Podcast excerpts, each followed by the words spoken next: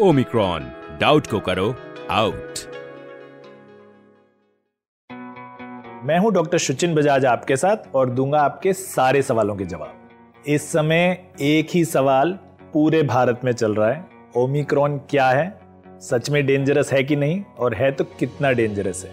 देखिए booster doses के बारे में बहुत सारी डिस्कशन चल रही है और सारी साइंटिफिक कम्युनिटी का ये मानना है कि बूस्टर डोजेस की आवश्यकता पड़ने वाली है आज नहीं तो कल।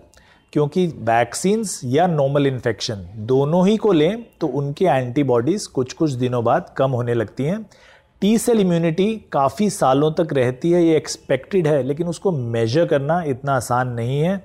सिर्फ़ ह्यूमोरल इम्यूनिटी यानी आईजीजी एंटीबॉडी लेवल्स को हम इजीली मेजर कर पाते हैं, और वो हमेशा डाउन जाने लगती हैं। हमने देखा है जब प्लाज्मा कैंपेन हमने चलाए थे तो हमने देखा था कि दो से तीन महीने में न्यूट्रलाइजिंग एंटीबॉडीज़ बहुत कम हो जाती थी। तो ऐसा लगता तो है कि आपके एंटीबॉडी लेवल कम हो सकते हैं, आपकी प्रोटेक्शन कम हो सकती है और नए वेरिएंट्स के आने से आपको शायद थोड़ा थोड़ा रीजेक्ड या चेंज वैक्सीन भी लगवानी पड़ सकती हैं।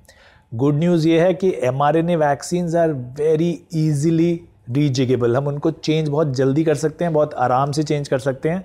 मोडर्ना ने अभी अनाउंसमेंट कर भी दिया है कि उनकी ओमिक्रॉन स्पेसिफिक एमआरएनए वैक्सीन अगले दो महीने में ही लॉन्च हो जाएगी। तो ऐसा लगता है कि बूस्टर्स तो लगवाने पड़ेंगे, पर वो उसी ऑर्डर में लगेंगे। पहले जो बूढ़े हैं, बीमार हैं, जिनको ज़रूरत है, उनको लगेंगे। फिर हो सकता है कि फ्रंटलाइन वर्कर्स मेडिकल वर्कर्स को लगें। यंग लोगों में उम्मीद है कि दो डोजेस के बाद बहुत इफ़ेक्टिव प्रोटेक्शन रहेगी अगले कुछ सालों तक।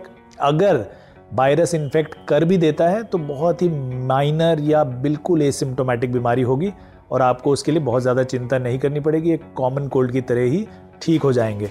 बट बूस्टर डोजेस के लिए तैयार रहिए, हो सकता है नेक्स्ट मंथ या नेक्स्ट ईयर या आफ्टर टू थ्री ईयर्स कुछ टाइम में लगवाने ही पड़े।